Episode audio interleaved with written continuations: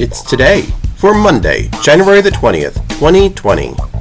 And today is Martin Luther King Day.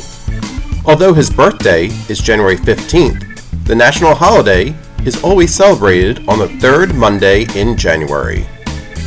It is Camcorder Day, National Crowd Fed Day, National Cheese Lovers Day, National Day of Service, National Disc Jockey Day, Penguin Awareness Day, and Rid the World of Fad Diets and Gimmicks Day.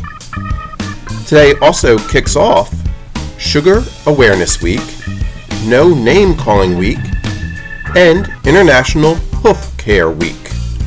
So go out and celebrate, for it's today, Monday, January the 20th, 2020.